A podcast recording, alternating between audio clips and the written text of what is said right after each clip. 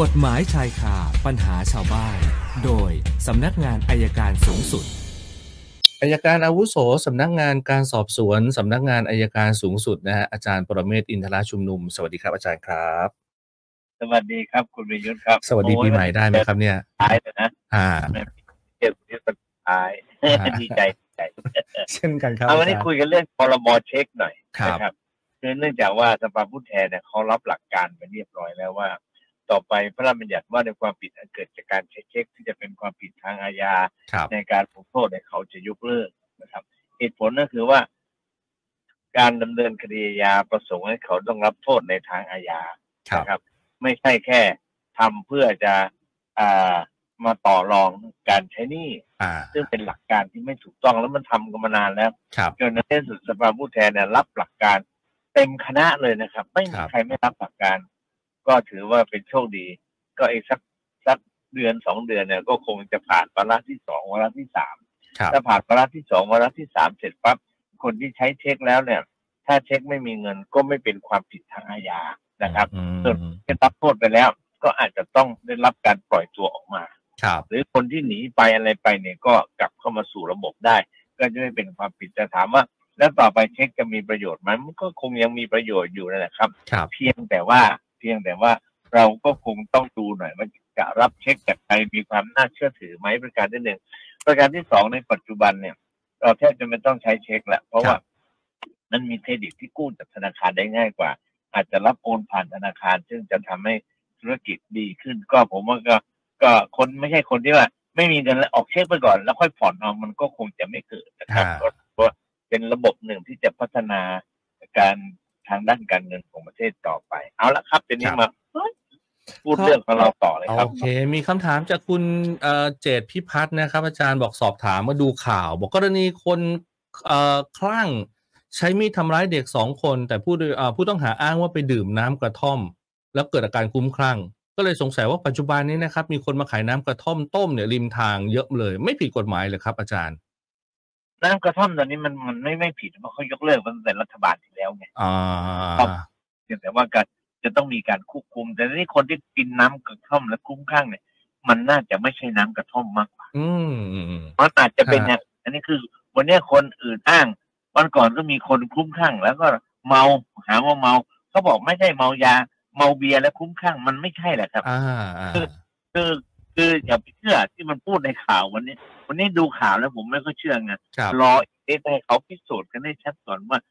เมาคลุ้มข้างเนี่ยเพราะอะไร อ่า แต่เยอะจริงๆนะครับคลุ้มข้างเนี่ย ก็เลยอดเป็นห่วงไม่ได้ในปัจจุบันเนี่ยตำรวจก็น้อยหมดตำรวจในหมด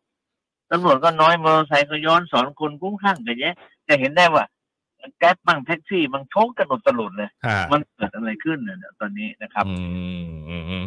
ตำรวจอยู่ในอยู่ในป้อมมาฮะอาจารย์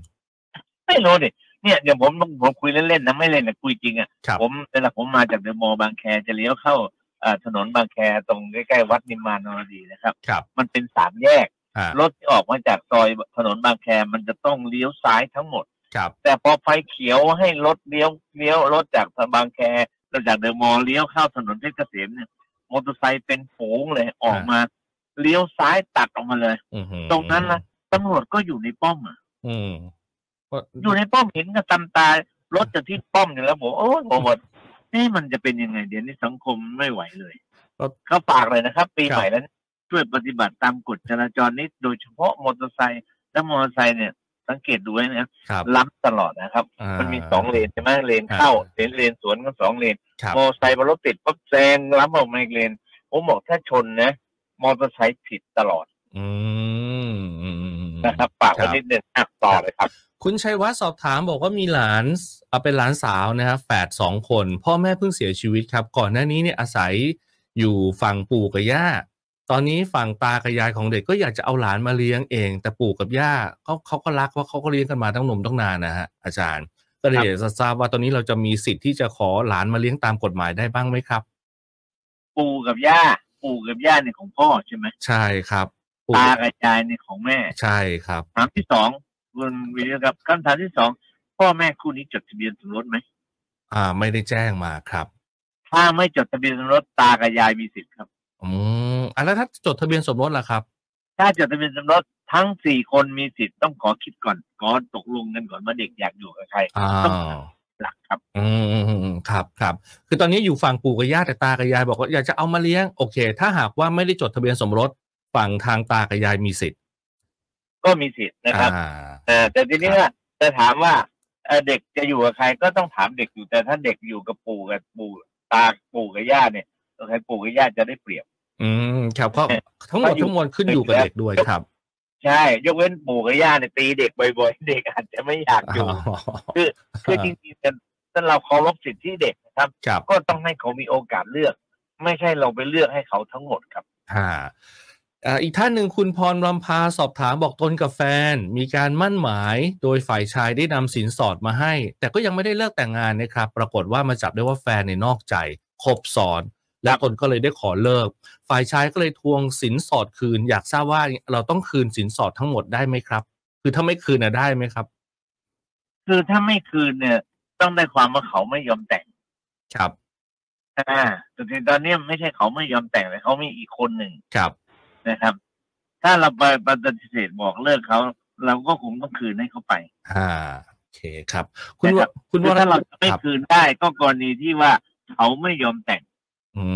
มอืมครับ แต่นี่เราจะไม่แต่ง ใช่ เราก็ต้องคืน แต่จะไม่จะไปแต่งยังไงอะฮะอาจารย์ก็อีกคนอีกฝ่ายเขาก็ไปมีแฟนคนใหม่อย่างเงี้ยครับ คือคืออันเนี้ยมันยังยังไม่มีเหตุ คือเหตุที่จะไม่แต่งเนี่ยมัน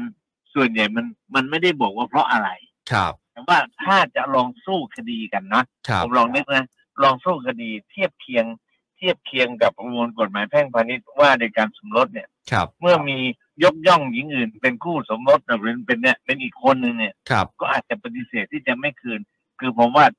ผมว่าถ้าเป็นเอาอย่างนี้ไหม ฮะ ไม่คืนก่อน อ่า ถ้าอยากได้ให้ไปฟ้องเอา อ๋อ พอ ครับ ฟ้องเสร็จแล้วก็สู้เงื่อนไขแต่ว่าของของเขาเราอย่าเพิ่งเอาไปใช้นะเก็บไว้ก่อน ครับ เออนะ อ่ เราก็บอกว่าเราไม่ใช้หรอกนะ ค แต่ รับ แต่ให้ศาลตัดสินก่อน ไปถึงศาลแล้วศาลจะตัดสินโดยอ้างเหตุเนะครับ อ้างเหตุเทียบเคียงประมวลกฎหมายแพ่งพาณิชย์มาตราสี่การเทียบเคียงเนื่องจาก เนื่องจากว่าด้วยการมั่นเนี่ยไม่มีเรื่องพวกนี้อยู่ มีแต่เพียงว่าไม่ยอมแต่ง แต่ไม่บอกเหตุที่ไม่แต่ง อ๋อ ครับจึงไม่ยอมแต่งแต่ไม่มีเหตุบอกว่าจะไม่แต่ง ครับ แล้วก็ก็กฎหมายเป็นอย่างนั้นทีนี้เราเทียบเคียง คือการใช้กฎหมายเนี่ยคุณวิยุทธเขาใช้หลักการเทียบเคียง ครับ ว่าถ้ากฎหมายนี้ไม่เขียนไว้ มีกฎหมายไหนที่ใกล้เคียง ฮะ ก็เอากฎหมายที่ใกล้เคียงมาต่อสู้กัน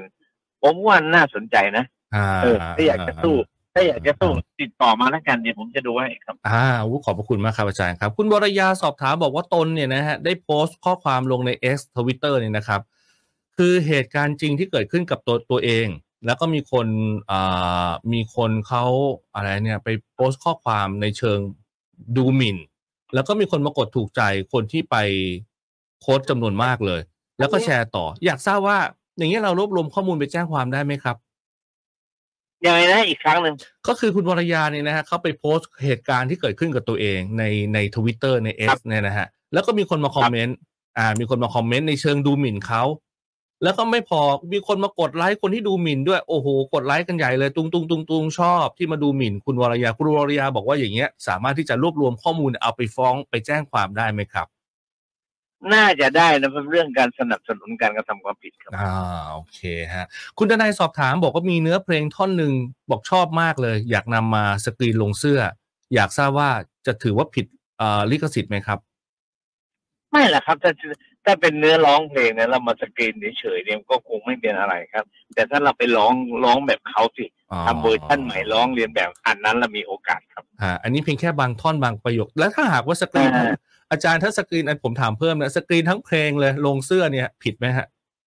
ก็ยังไม่ผิดละครับ อ๋อ เพราะว่าการลอกวรรณกรรมมันต้องลอกตามแบบของเขาอะ อ่าค ก็ รับ เป็นเพลงลงมาก๊อปเพลงลงมาอย่างเงี้ย ครั คื บ อเอาเพลงเขามาเปิดหาทำมาหากินอันเนี้ยผิด อ่า แต่ถ้าเราเอาเนื้อเพลงมาเขียนก็ไม่ผิดอะไรก็เหมือน ก็เหมือนในคุณมิวจดเนื้อเพลงไว้ในกระดาษอะ ครับ จดไว้หลังสมุดก็เหมือนกันแหละครับ อ่าฮะสุดท้ายครับคุณชวนิตสอบถามบอกว่าได้ให้คนยืมเงิน คือช่วงเนี้ยคนยืมเงินไม่ยืมเยอะมากเลยนะ